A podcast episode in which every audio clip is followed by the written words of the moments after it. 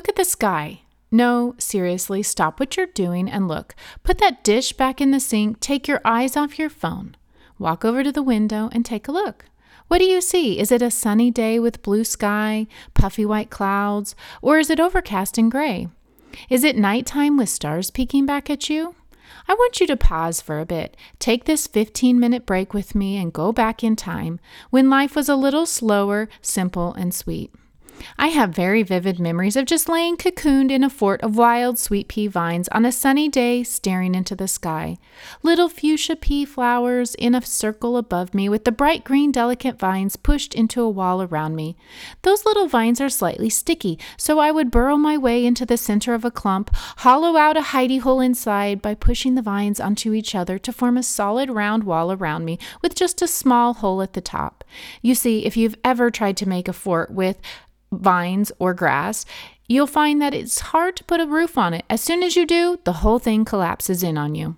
So instead, I would lay inside my hidey hole and watch the clouds float by, making shapes in my imagination, watching the dragon cloud slowly morph into a horse. Another specific memory that stands out in my mind is laying on my back, staring at a blue sky, trying to pull the air back into my lungs. Now, let me explain a little before. My dad had a bird dog named Sally. She was an English pointer of excellent hunting caliber. Herscher's Sassy Sal was her registered name. She and my dad would go to Eastern Oregon once a year to go chukar hunting. Yes, chukars, not pheasants, but these little tan colored ground birds called chukars. Hard to find since they are so well camouflaged, thus the need for a bird dog. One week later, they would both come hobbling into the house after traipsing all over the rough rock, sagebrush covered hills. Sally was such a determined hunter, she would run the pads right off her paws. So there she'd lay on a blanket in the house with shaking muscles, unable to move. My dad would have to carry her outside just so she could pee, and then back onto her blanket for her muscles and paws to heal. One year, he even made leather boots for her from a deer hide, but she just ran holes right through those before taking the hide off her own paws. In her off time, you couldn't keep her in a fence. When she wanted to go hunting for birds, there wasn't a fence in this world that could keep that dog in. Over the fence she would go, and she would start her zigzag run across field after field, following the scent she was on. For a while, to remedy the escapee, my dad made a run in the field next to our backyard. It was a long wire that ran from one fence post to the other, spanning the field. She had a blue doghouse in the middle of the run, and her leash would run back and forth on that wire. That field was the spot we would go tearing pell mell to a favorite climbing tree or as an escape route to the blackberry bushes that we made forts in. Running full speed, barefooted across the field grasses, blonde hair flying behind, laughing as I was running for whatever reason, when Bam! My neck would take the impact of that wire, feet flying up from under me, landing smack on my back. There I'd lay with the wind knocked out of me, lying on that warm, sun soaked ground, trying to suck the air back into my lungs and process just what happened. It would take a minute for my brain to register what I just did. I dragged my choking self up, thinking I would never make that mistake again, only to find myself in that same situation a week later, gazing at the sky.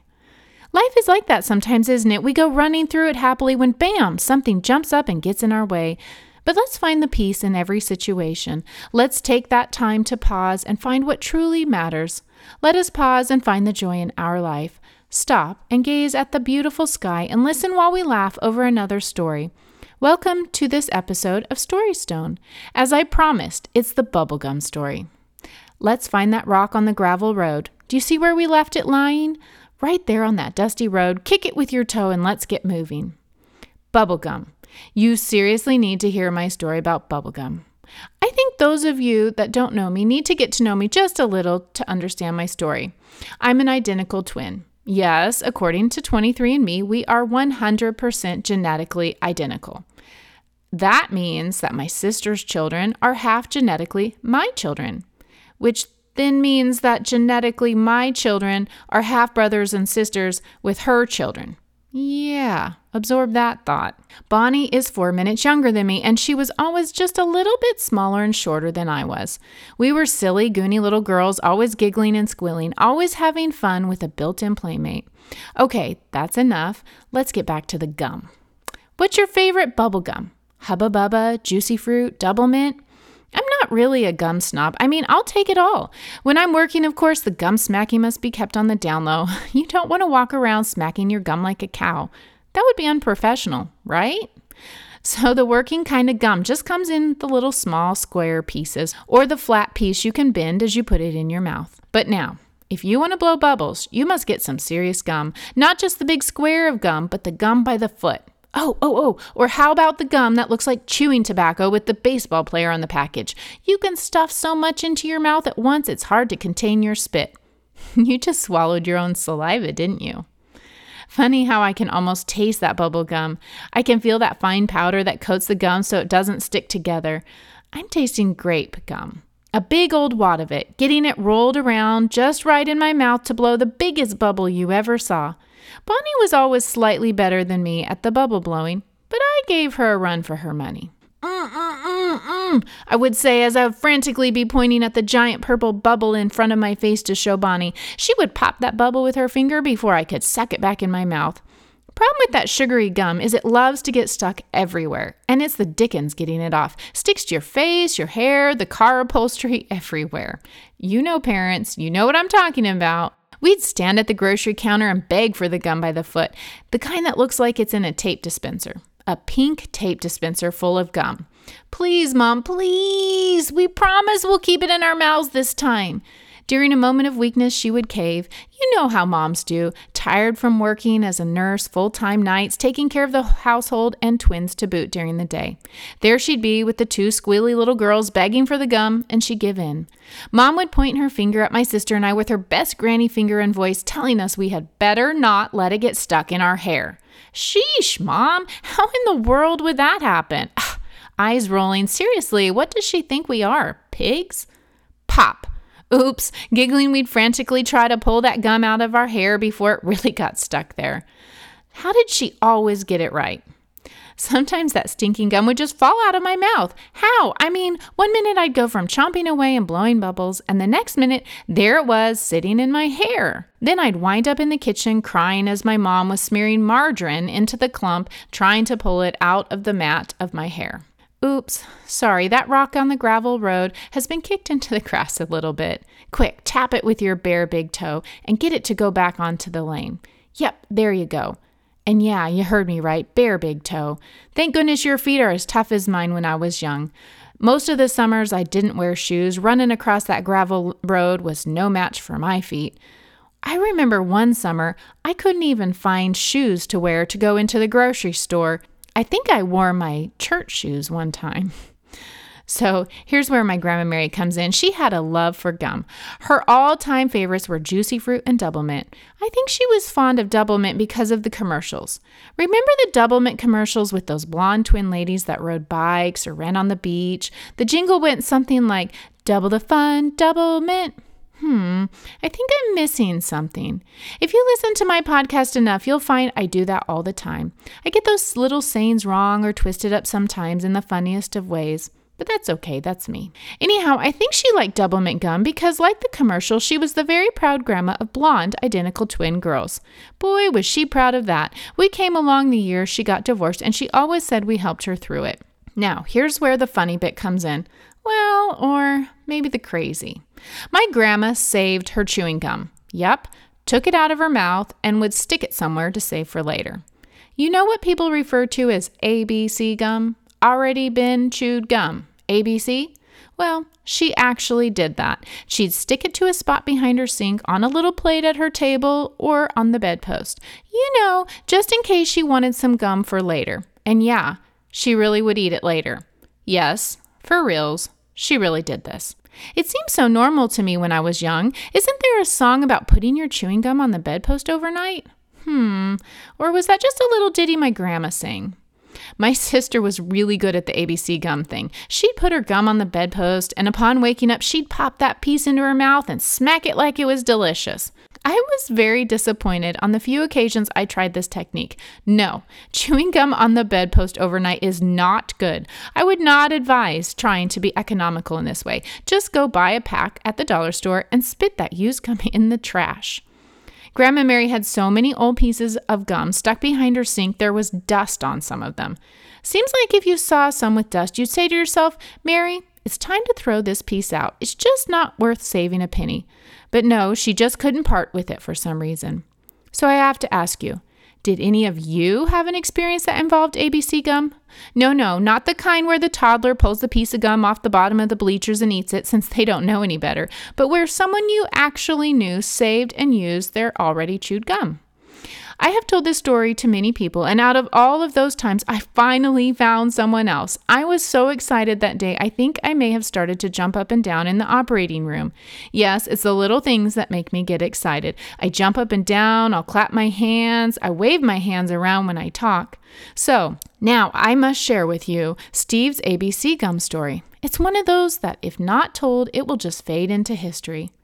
Remember Ruth, the tiny little fierce woman that took a raft down a river, built a homestead, then made a pond in her new bathtub? Of course, Ruth had a barn for her animals. She had a homestead for Pete's sake. Steve would spend the summers with his grandma. They had to wake up at 4 a.m. every morning. First, the morning would start with prayer, then off they'd take their sleepy selves out to the barn to feed the animals and milk the goats.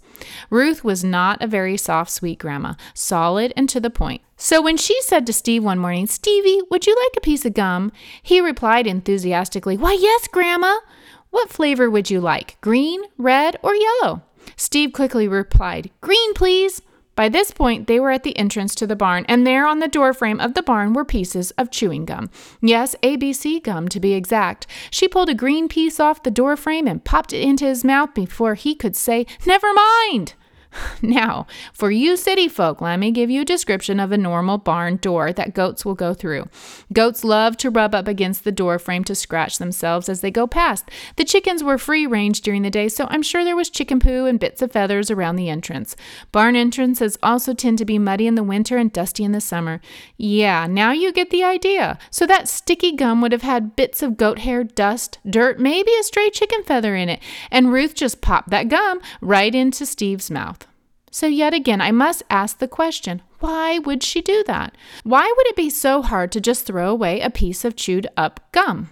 My other set of grandparents lived through the Great Depression and they didn't save ABC gum, so we can't use this as an excuse.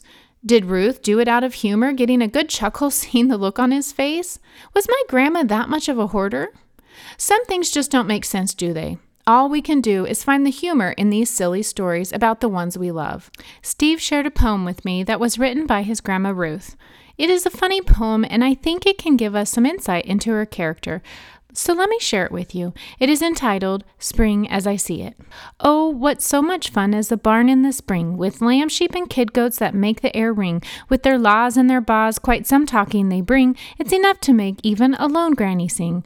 Goober, a young nanny goat born some time last May, a tiny dainty girl goat with a problem, I'd say, said to me last week, Mamma, in my tummy was a pain. It hurt me so, I tried to go, and out of me there came another little girl goat. Now, Mommy is my name.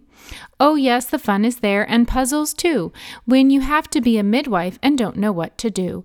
Pumpkin was in need of some instant help from me. I prayed and washed my hands and oiled them well to feel what I couldn't see.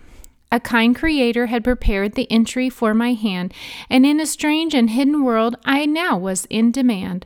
Where is the nose? It should be here, but feeling a tail filled me with fear. Pumpkin looked at me and groaned a bit and pleaded with her eyes.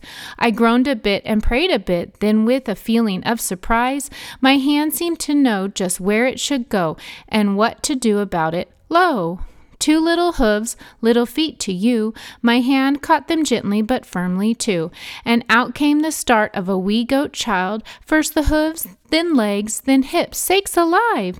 It sure was a long one. I'm glad that it is done. My poor weary pumpkin began to lick her son, and while she licked, he talked to her to tell her, I suppose, there's another kid in there, mamma, and then I saw its nose.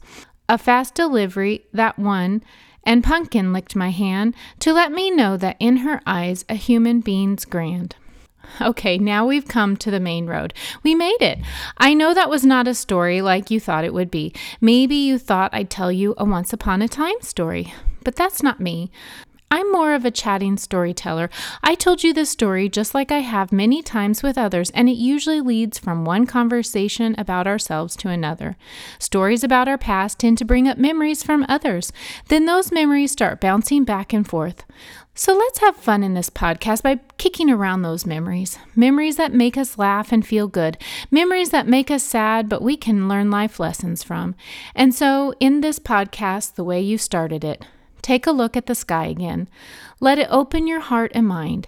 Think back to a memory that leaves you smiling and laughing like my gum story does for me. Share it with someone. Now, if you'd like to see a picture of my grandma and Steve's grandma, just hop on over to storystone.org and check it out. I can't wait to entertain you with another story. Next episode will involve an electric fence. Thank you for joining me today on this episode of Storystone.